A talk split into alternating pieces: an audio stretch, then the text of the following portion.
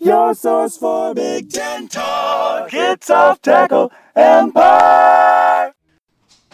Welcome back to our summer preview series here on Off Tackle Empire. I'm Steve Braun. I'm Andrew Kraszewski. Time now for the most solemn and important of our previews.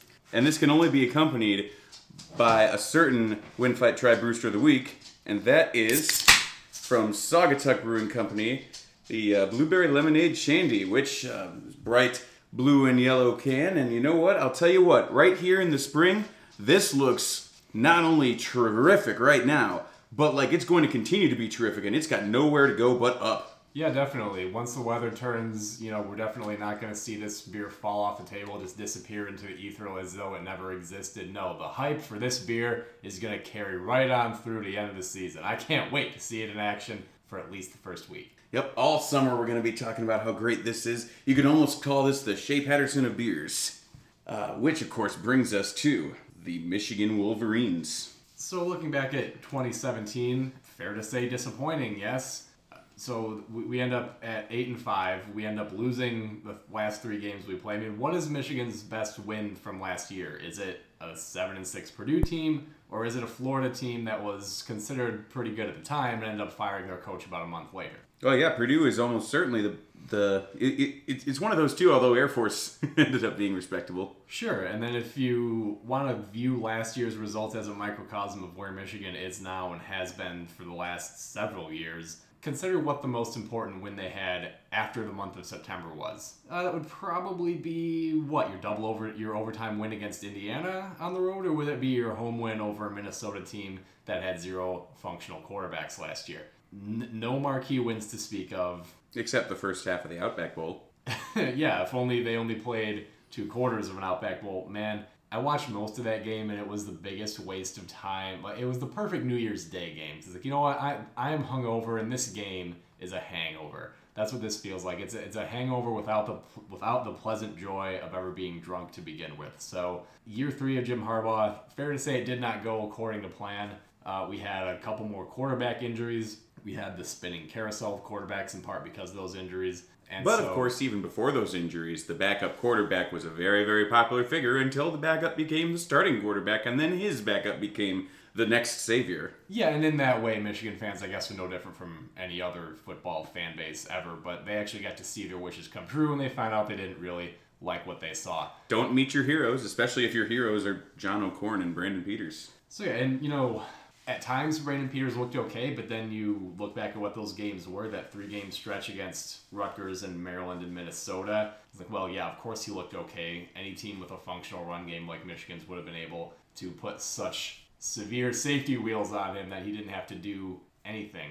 Um, so that being said, Peters also then got dinged up for the end of the year. So the last couple games were played out by O'Korn. No, John, no. Had, if you no, haven't- John, no. if you haven't watched Netflix's uh, whatever they Uh, Amazon it- Prime. Uh, Amazon. Uh, my um, mistake. all or nothing. The Michigan Wolverines. Spoiler alert: it turned out to be nothing. Yeah, John O'Korn. He's gonna end up taking the blame for that Ohio State loss. And to be fair, to be give him credit, he he owned up to it in the press conferences afterwards, saying, "Oh yeah, that's that loss is totally on me." But I don't know. Uh, you know, I never.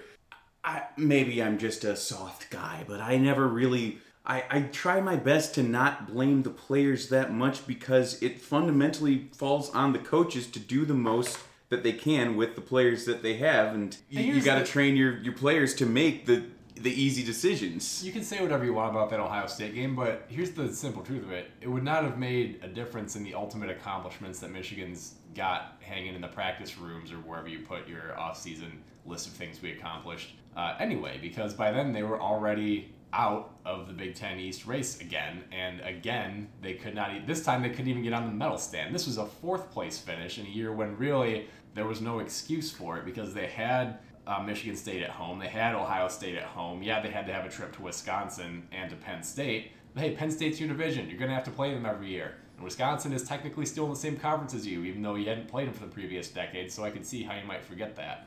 Of course, on on one hand, you know, yeah, of course, a win against Ohio State is going to mean a lot more to you than just the standings. And if you think that a win against Ohio State there uh, last year isn't going to be a thing you're going to talk about for a long time, ask any Iowa fan about Ohio State. But on the other hand, I thought Michigan aspired to be more than Iowa.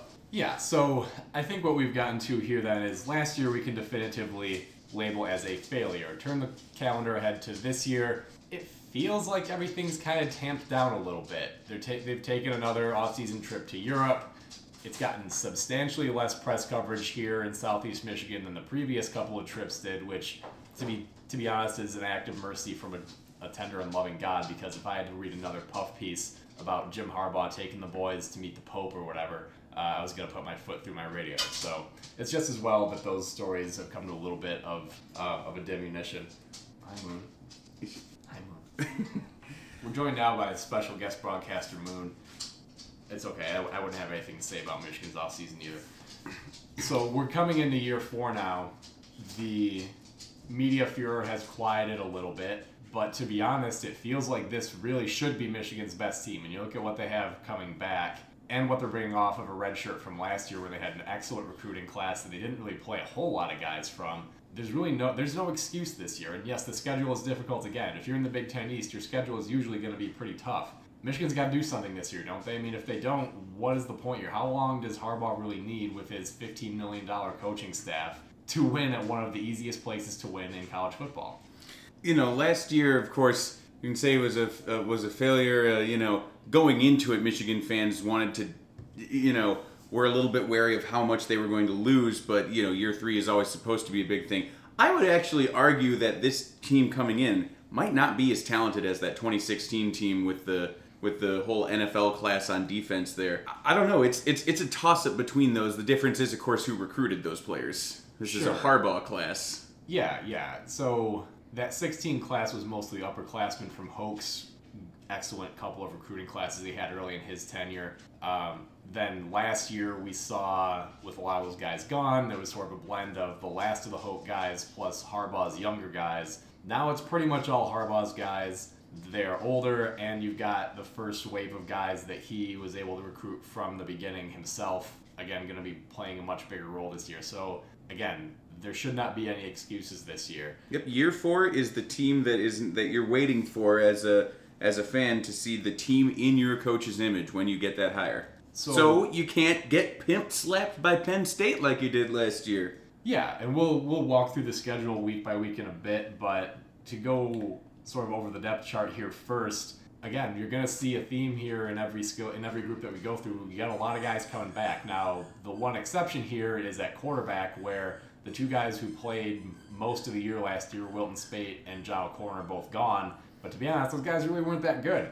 Uh, and obviously, there's the marquee transfer, maybe in all of college football this season, in Shea Patterson coming in from Ole Miss, where I'm sure he had no knowledge uh, of, oh, here, here are my winnings, uh, of anything, you know, imp- improper going on at Ole Miss. I'm shocked, shocked to find that gambling is going on in this establishment. That being said, he's eligible for this year. Um, it'll be interesting to see how quickly he transitions from Ole Miss, which was sort of a wide open, slinging around offense, into what Michigan does, which is considerably less. Uh, it's also going to be interesting because Michigan's shuffled the deck in their coaching room. So we don't exactly know what Michigan's offense is going to look like this year. It's probably not going to be too dissimilar from what we've seen multiple tight ends, lots of multiple back sets, fullbacks, and all that. Because after all, that's how Bo would have wanted it. So there may be some differences in the offense schematically. We've got a new guy. It, okay, so I guess we should mention here that no, it is not yet determined that Shea Patterson is going to be the starting quarterback. But come on, does anyone really think that he came here with anything less than the clearest of ideas that he was going to be the starter? No, absolutely not. And what's interesting is that I think that uh, one of the reasons that Patterson might succeed, even if things break down around him, is that he's shown he's shown the ability to improvise and he has some wheels compared to Michigan quarterbacks under Jim Harbaugh. So, which means that he might be able to to take things and and even when you know the play hasn't been as designed, he he didn't know exactly what to do. There wasn't the rapport with the receivers. He still might be able to actually uh, make some things happen just by himself. Yeah, and of the other three options, Peters is the only one that we've seen any of, and I'm sure that we're gonna have to keep a counter of how many times people get Patterson and Peters confused. But Peterson. um, if, if there was, a, I'm surprised that the incoming freshman didn't happen to be named Peterson because that would just let's just make things as clear as we possibly can. So Shanday Peterson. So Peters is the only guy we've seen. He is of the statue variety. The other two quarterbacks on the roster, Dylan McCaffrey, former five-star future Heisman winner, um, is coming off a red shirt. He obviously hasn't played, and incoming freshman Joe Milton enrolled early, but if the solution at this point is to discard all these other options and go to the true freshman, then I don't know what exactly you've been doing these last couple years.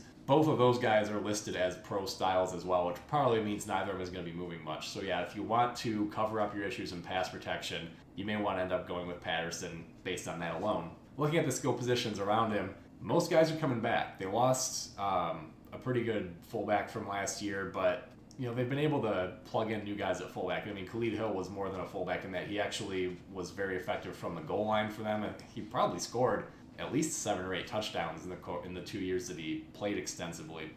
But they've got both their running backs returning, the two primary guys, Higdon and Evans. Most of their receivers are coming back. I don't think they lost anybody who played in the receiver group really. Um, Tarik Black coming back off of an early season foot injury is going to be big for them. And then you gotta love the athletic potential of Donovan Peoples Jones, even if most of the time he didn't really look like he knew how to play uh, the game of football all that much. He was just a big, fast guy, which, hey, you can teach a big, fast guy to catch the ball and you got something. Yep, ask Al Davis about that. Uh, you also cannot count out Eddie McDoom only because I really wanted to say Eddie McDoom. I left it there for you. I was hoping you'd come right to it, and you did. Um, Grant Perry was decent in the slot. Uh, the tight end group is going to be good with McCune and Gentry both back and some good depth behind them. So, again, skill positions, whoever it is that starts a quarterback is going to have plenty of options. But the problem, and the problem that's been, I mean, basically since the last days of Lloyd Carr, has been with creating a functioning offensive line. And this time around, what we've got is good depth on the interior. They should be really good. I mean, we meant I mentioned here before we started that they lost their two best guys from last year, but one of them was Patrick Kugler, and the guy they have replacing him, Cesar Ruiz, I like a lot. I think he's going to end up being you know a sort of a Rimington candidate type guy.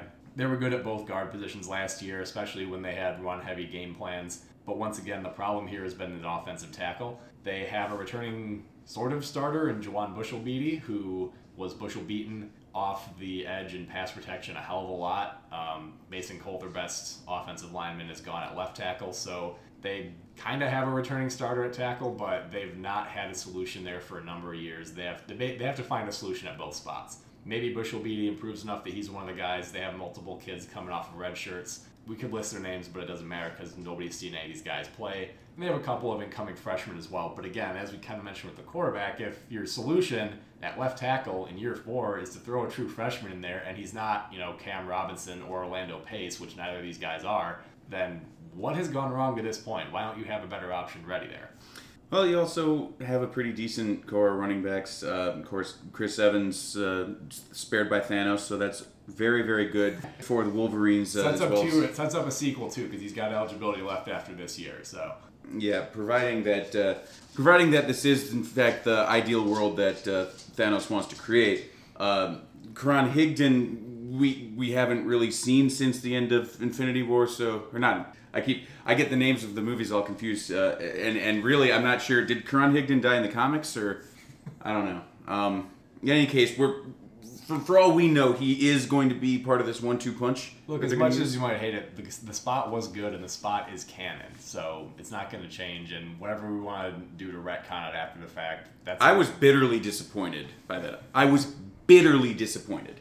So anyway, on defense, uh, Rashan Gary, Rashan Gary, Rashan Gary. Now let's move on to everything else that'll happen on defense. Yeah, the truth is, Rashan Gary is probably the guy who's going to get the hype because he's the former top two or three, whatever, overall recruit. He's the presumptive early departure. He's the probable first round pick. Um, there are better college players around him who are not going to get their due because of that. We saw that with Maurice Hurst last year.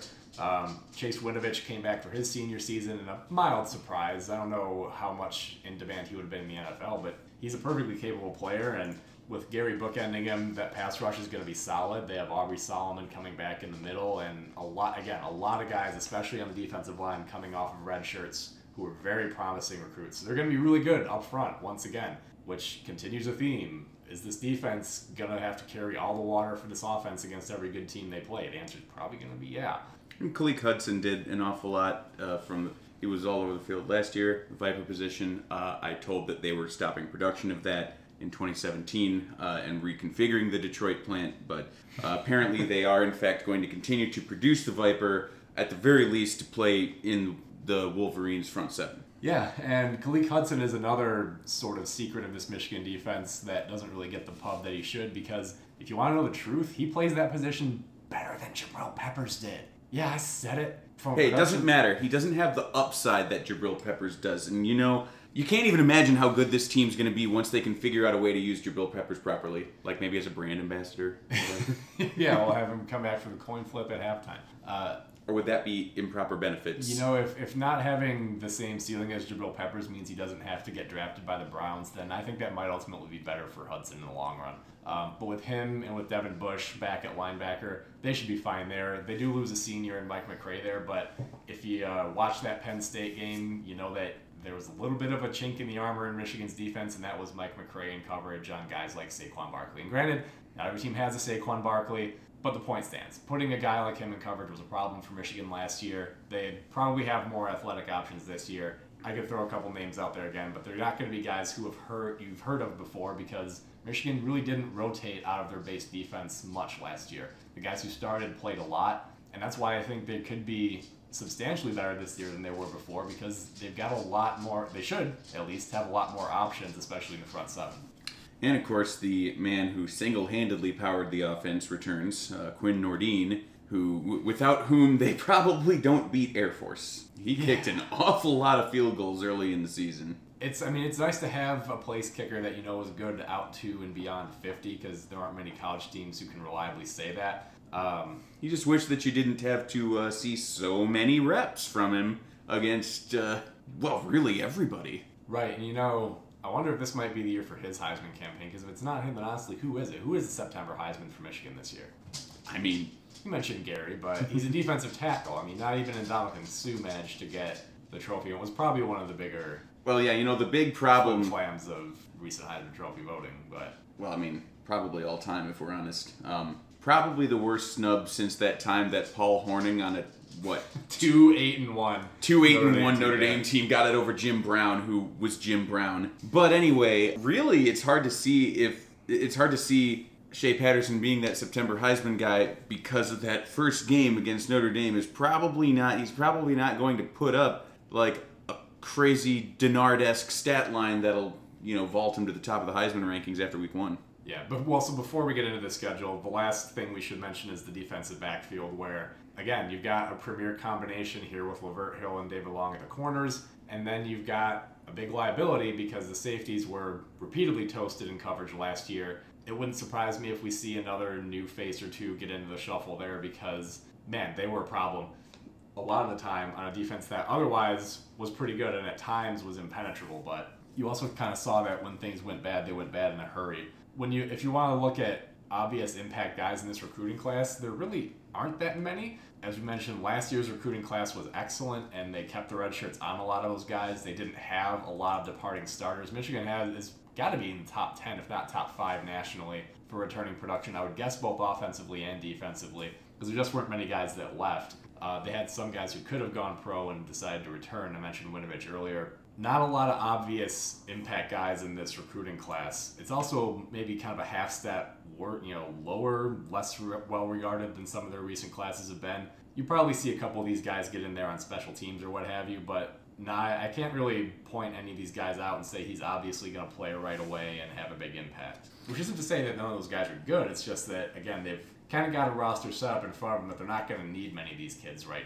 this season. Right. And of course, you know, we get to this whole thing that we've talked about where if you don't have more than half of your roster uh, as blue chip players, then you're all but ineligible to win the national championship. But uh, as far as the way that the roster is built, it's not that this isn't a quality recruiting class, it's just that the roster is so stacked in front of them that this recruiting class won't impact this team. You know, if, or if, if it does, then something has gone wrong. Yeah, I mean, sure, you could have a rash of injuries at one spot or another. Um, maybe some some surprise transfer or disciplinary issue, or whatever. But barring those types of things, which could be in the air for any team, Uh, we wouldn't expect to see these guys on paper. So you mentioned, of course, the what's probably going to be one of the you know, without checking what else is out there, I, I can't imagine there's going to be many other more tradition laden matchups. this is going to be a top 10 game, let's be honest with ourselves. I don't care where Michigan is in the AP poll right now. We'll, They're not we'll, going to be able to help themselves. We'll, we'll squeeze them into eight or nine. and we'll put. We're going to go ahead and put Oklahoma number one just to make sure that they don't win the title again. Uh, and Michigan's going to sneak up to five or so, and Notre Dame's probably going to sneak up roughly the same level. Yeah, because if you're not watching Notre Dame, you know, they lost a couple of notable pieces on the offense, but their defense is going to be really, really good next year. Because of the struggles that both teams have in offense, this could look like an ugly game on paper, but it's probably going to be pretty high quality, especially if you're in favor of defensive football. Um, now it's at it's at South Bend. We haven't seen Michigan win these big road games recently. And I do think Notre Dame's defense is going to be just a half tick above Michigan's defense. I think their offense will be considerably better as well, although they yet again have a quarterback controversy. That's another. I mean, I guess whoever they end Who's up going challenging with, Wimbush. Uh, Ian Book, the backup, he played a couple games last year. Uh, he can probably throw, right? Yeah, uh, probably more. So, I mean, more so than Wimbush at least. So it's probably a thing where you want to take his upper half and put it on Wimbush's lower half, and then you got a quarterback. Outside of that, the other non-conference games unremarkable. The ghost of PJ Fleck's, Western Michigan, which is which we will expect to fall back to typical levels next season, um, as well as Southern Methodist at home. But then, because of last year's favorable home road schedule split, this year things kind of come back with a vengeance. They get Nebraska this year out of the, the cross division, which you know, again, if you're looking at last year's results, it's not going to be much, but I don't think anyone expects the Scott Frost Huskers to be as bad as the teams we've seen in the last few years. Nevertheless, it's hard to expect that they'll be what you might call something to be concerned about this early. No, that's a game that Michigan should win. It's probably not going to be as easy as it would have been in the last couple years. They do get the trip to Northwestern, which was a good team last year, but again, Northwestern in September, not the same team that they are later in the season. So if you're going to get them, hammering on this meme, but man, you know, we've Dude, just been true. watching. yeah, it's it. incredibly true. So you get Northwestern at the time when you want to play them, and then there's this. Well, there's also this massive streak that uh, they've got over Northwestern too. What uh, was it? Uh, was Rich Rodriguez the last Michigan coach to lose to Northwestern? Probably Rich Rodriguez was is the answer to a lot of Michigan lost trivia but questions. Brady so. point being Brady Hoke went four and zero oh against him. If they played every year, did well that would have been the previous division configuration. Oh yeah, the the the where is Wisconsin division and why is Wisconsin here division. Yeah, so back when in the where is Wisconsin division, um, Michigan Northwestern would have played every year, I guess. Yeah, so the important, I mean, the linchpin area of the schedule here though is going to be this three game slate with the bye game inserted in there, where they're home against Wisconsin, then they go to Michigan State, they get a bye week, and then they host Penn State. That road game at Michigan State, by the way, is the first ever night game. Or did they play at night last year? I don't remember. They might have played at night. Yeah, last year was a night game. Yeah, that storm rolled through, but it's the was first... I don't know if it was supposed to be a night game. Was no, it? No, it was, and then that typhoon rolled through in the middle of it, and Jim Harbaugh called like a zillion pass plays in a row. Uh, you know, he's a quarterback whisperer. Oh, that wasn't the one with the delay. It was the Penn State game from Michigan right. State that had the right, delay. Right, okay. Penn State one was. I can never remember which which yeah. Michigan State game had the really stupid weather. Uh, it's all Wisconsin at home this time. Then you go to Michigan State for a night game, and if you if you think that's going to be anything less than a frenzied horde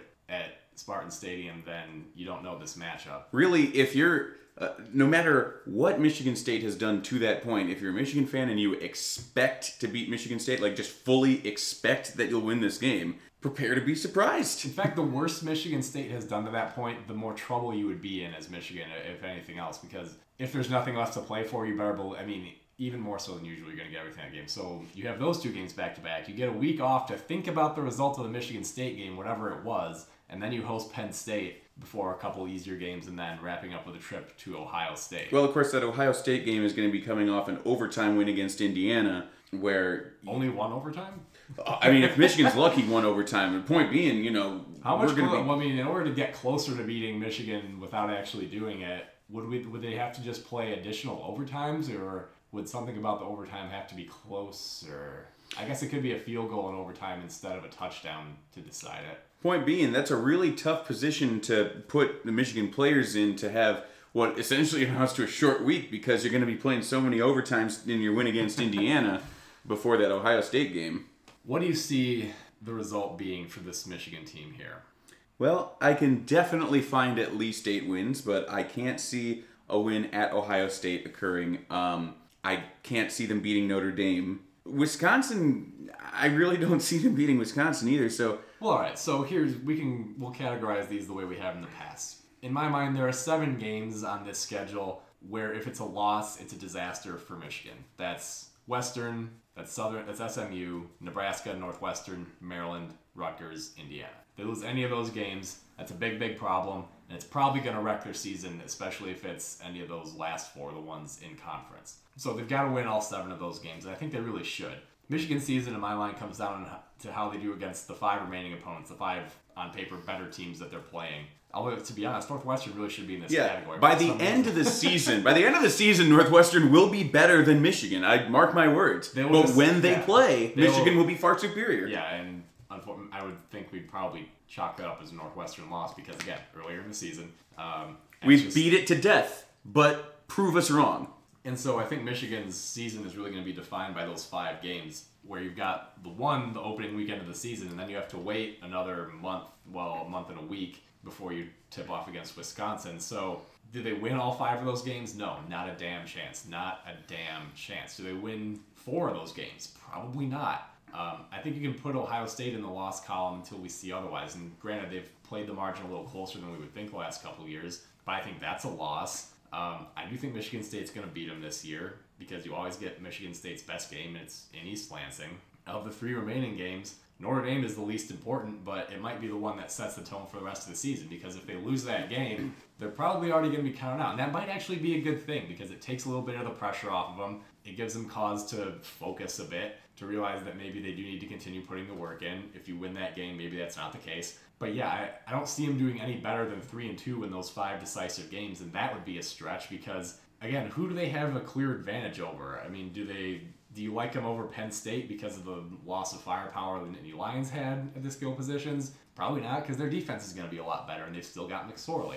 Do you like them over Wisconsin? No, because Wisconsin returns their entire offense minus one or two guys, and most of their really good defense. So, Yeah, Wisconsin linebackers grow on trees. Yeah, I mean, I, I can't imagine Michigan losing all five of these games with the team that they're going to have. Um, but if, But you expect you don't expect them if you're setting the odds fairly, they shouldn't be favored by any more than the customary home field advantage in any of these. No, and so if we if we disregard the Notre Dame game because like we said it it would be a great thing to win, but it honestly doesn't matter for Michigan's goals because they're not playing for a national title this season. The goal has to be to get to the title game, and to do that, it all uh, like you, we mentioned the cross division thing earlier. The three games that you really got to focus on would be MSU, Penn State, and OSU.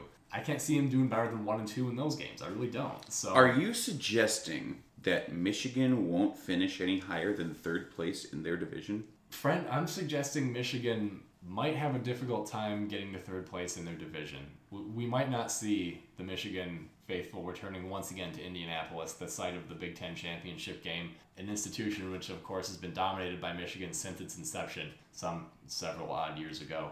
I'm suggesting that we might not see Michigan be the champions of the West or the East, which is the division they're actually in. You might want to change your fight song. Get, God damn y'all. The, the the the leaders and the beasts. There we go. Let's let's let's do that. Your source for Big Ten talk. It's off tackle empire.